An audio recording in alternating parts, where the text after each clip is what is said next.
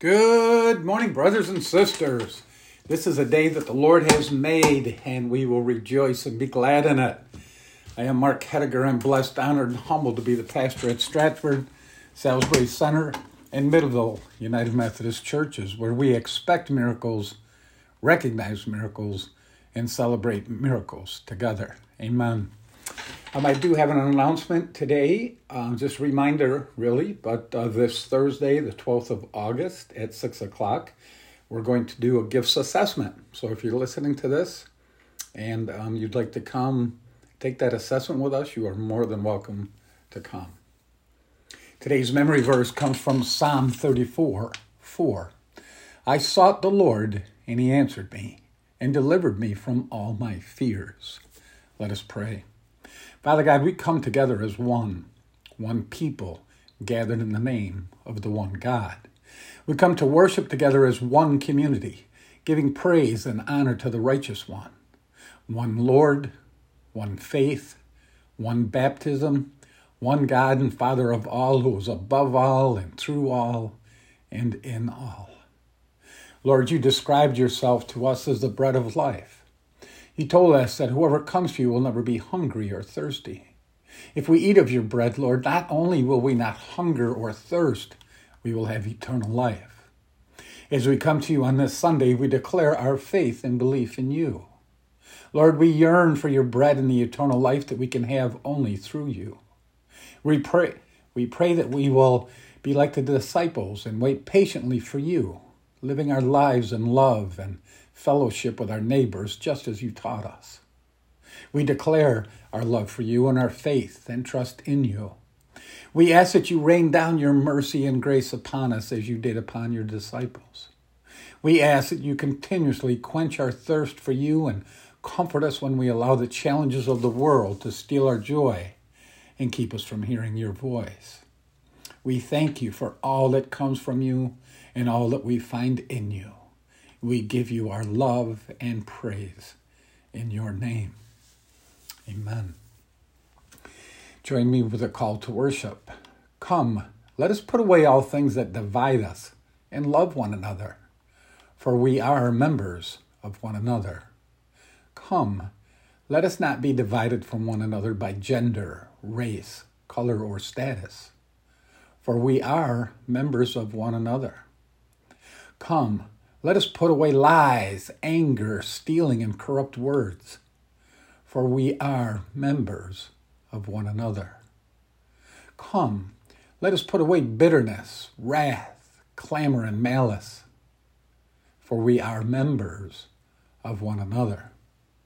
Come, let us put away uncleanness, idolatry, and deception, for we are members of one another. Together let us speak truth, labor together, and do what is good and edifying to the Lord.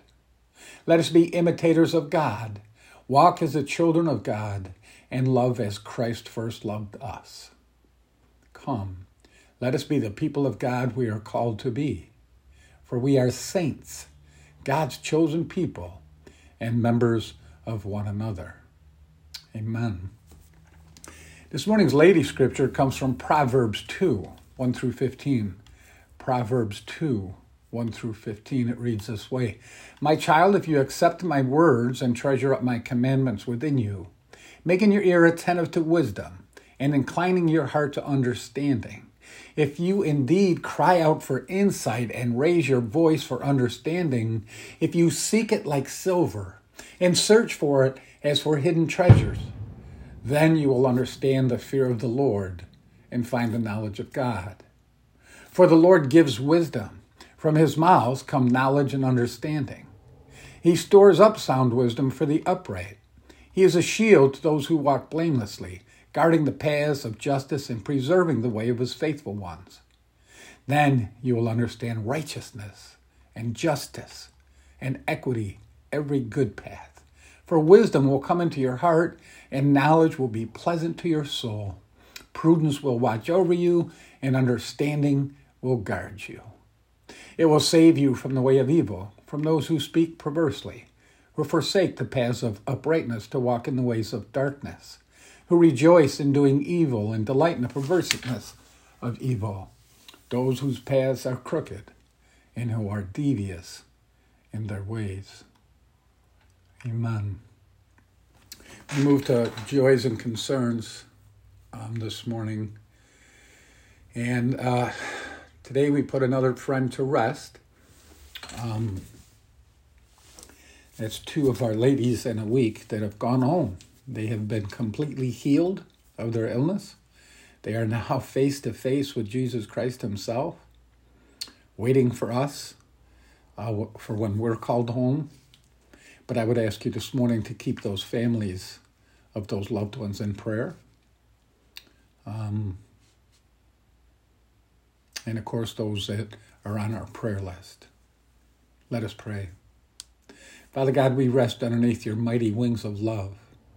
We dwell within your gentle heart. We trust in your goodness. You are our Lord, our Savior, our healer, and our friend. Through the sufferings of Christ, we can ask for both healing and restoration.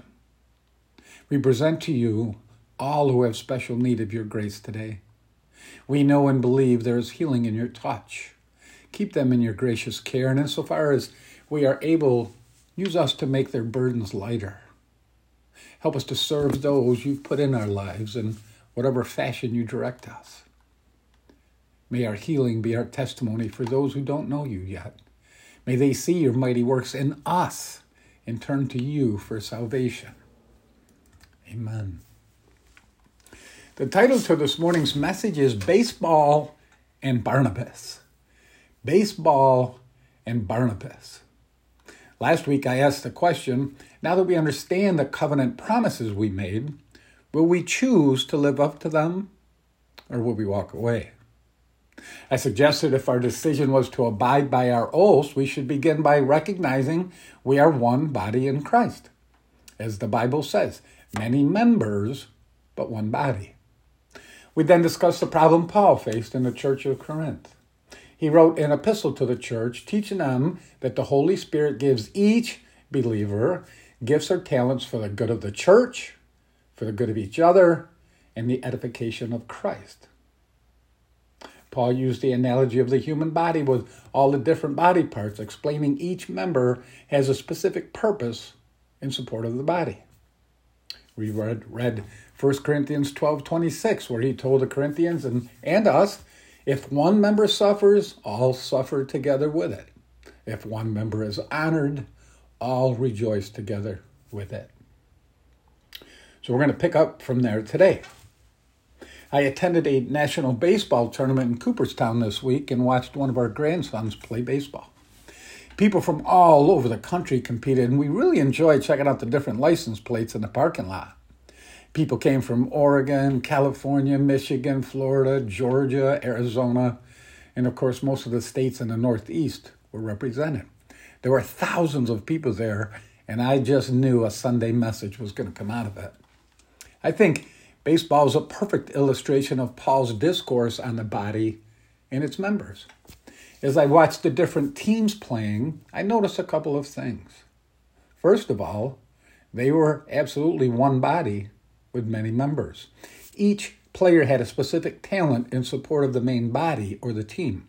Some had multiple gifts and were able to play different positions as needed. As I watched the pitchers and catchers working in tandem, I couldn't help but think of 1 Corinthians 12. I could imagine the catcher saying, Because I am not a pitcher, I do not belong to the body. And then I thought, that would not make him any less a part of the body, as it says in Scripture. And then, of course, I thought if the whole team or body were pitchers, where would the catchers be? The Bible says if all were a single member, where would the body be? So each player had assigned roles based on their talents and skills. In forming the team and assigning roles and positions, the coach initially conducted tryouts. The players displayed their talents, talents. The coach assessed them, and then the coach assigned positions based on the skills and needs of the team. The needs of the team outweighed the needs of the individuals. assignments were made that would best benefit the body. And it was very evident which members used their talents effectively for the benefit of the team instead of themselves. The winning team went undefeated in 10 consecutive games. So let's compare all that to our church body. Imagine a church body made up of many members, all using their gifts and talents for the good of the body. Philippians 2 4 tells us to let each of you look not to your own interests, but to the interests of others. How much good could the church accomplish within its body and in the community? I actually watched one baseball team boo their own teammates when they made a mistake. How far, how far do you think they made it in the tournament? Not very far. Well, unfortunately, I've seen the same thing happen in our churches. Not our churches, of course, but in churches. I've witnessed people tearing down fellow Christians for all kinds of reasons pride, jealousy, envy, and sometimes just out of meanness or anger. This is how the world acts, brothers and sisters, not followers of Christ. Followers of Christ followed the advice of 1 Thessalonians 5:11 where we're told, "Therefore encourage one another and build up each other." Therefore encourage one another and build up each other. The undefeated baseball team encouraged each other on every play, whether they made a mistake or not. If someone dropped or missed the ball, you'd hear things like, That's okay, nice try. Forget about that play, shake it off. You'd even see them clap and they'd tell their teammate, We've got this, let's go. Well, what if our church body followed that example? What if we followed that example when someone fell off the wagon and went back to the bottle? Or if one of our members had a weak moment and popped open that medicine bottle they struggled with for so long? What if we met every sin we encountered with love and encouragement? Remember where we started with the message last week on the gifts of the Spirit. What if we all prayed for the gift of encouragement and we all became like Barnabas? Barnabas was a nickname given to one of the apostles. It means son of encouragement. So, son or daughter of encouragement. Imagine acting like Barnabas when people make mistakes and saying things like that baseball team said. We tell our, our brothers or sisters, forget about that mistake. Shake it off. Come on, we've got this. We're a team. We're in this together. That's how we should be treating brothers and sisters. We know that the Corinthian church was filled with dissension. That's why Paul wrote the epistle. Paul knew he had to end the dissension before it tore the church apart, much like the baseball team that insulted their own teammates. I don't care what type of group you're in, whether it's a sport team, a church body, or a marriage. Dissension and insults will damage or even end the relationship. I passed an empty church driving to Cooperstown. I was saddened when I saw the for sale sign on the front lawn. But I couldn't help but wonder why the church closed.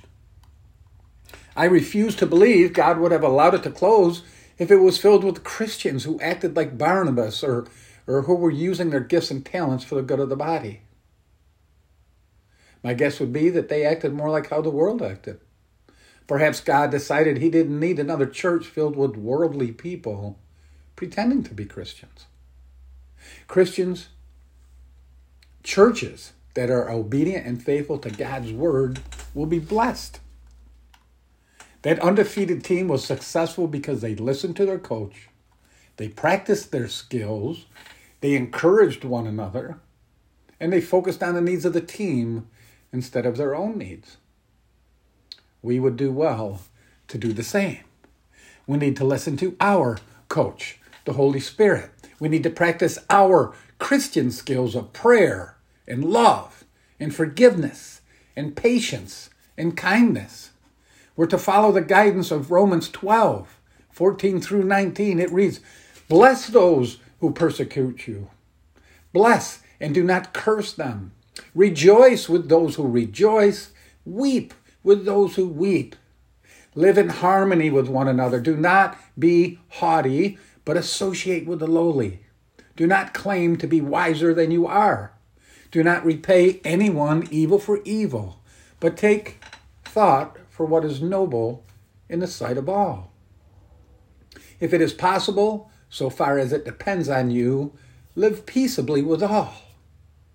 Beloved, never avenge yourselves, but leave room for the wrath of God. In Philippians 2 1 through 3 tells us, If then there is any encouragement in Christ, any consolation from love, any sharing in the Spirit, any compassion and sympathy, make my joy complete. Be of the same mind, having the same love, being in full accord and of one mind. Do nothing from selfish ambition or conceit, but in humility regard others as better than yourselves. As Christ followers, we need to, uh, to do a lot more loving and a lot less judging. We need to do a lot more encouraging and a lot less criticizing. If we truly are one body, we should love each member and recognize each part has something of value. Those that insult or judge or criticize may not realize, but they're doing that to a son or daughter of the Most High God, the very creator of the universe. Some of you will discover what gifts the Holy Spirit has blessed you with when we take the assessment Thursday night. But my prayer this week is that we all pray for the gift of encouragement so we can be a blessing to others. Let us pray. Bread of life, you taught us to put away bitterness and anger, and with tender hearted kindness to share the fruit of our labor with the needy.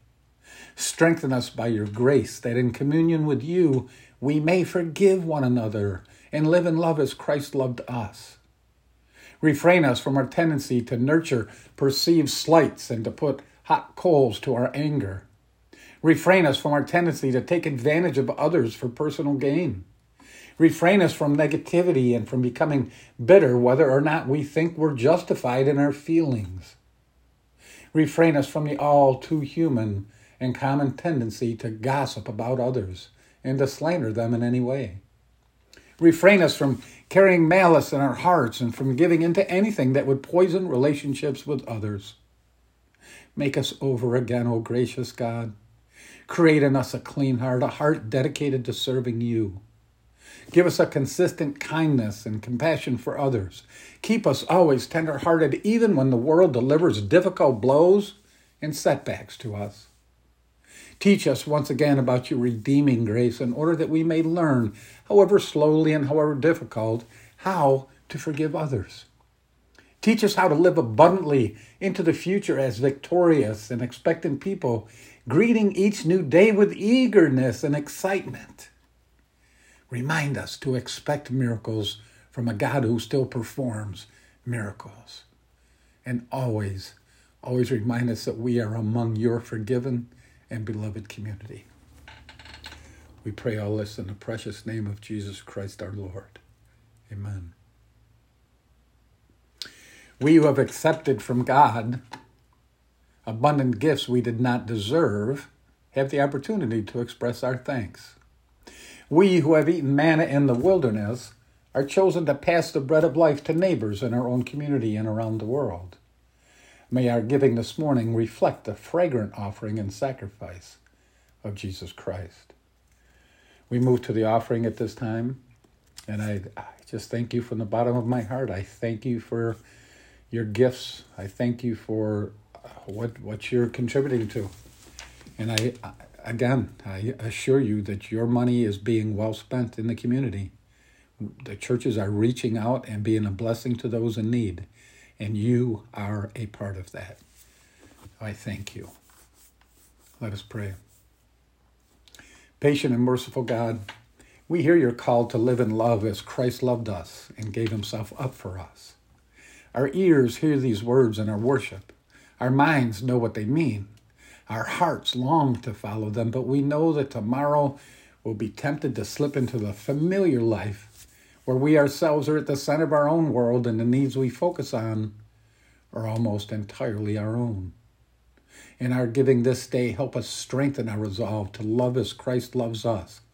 For it's in the name of Jesus that we pray. Amen. Go out this week and imitate God, living in love.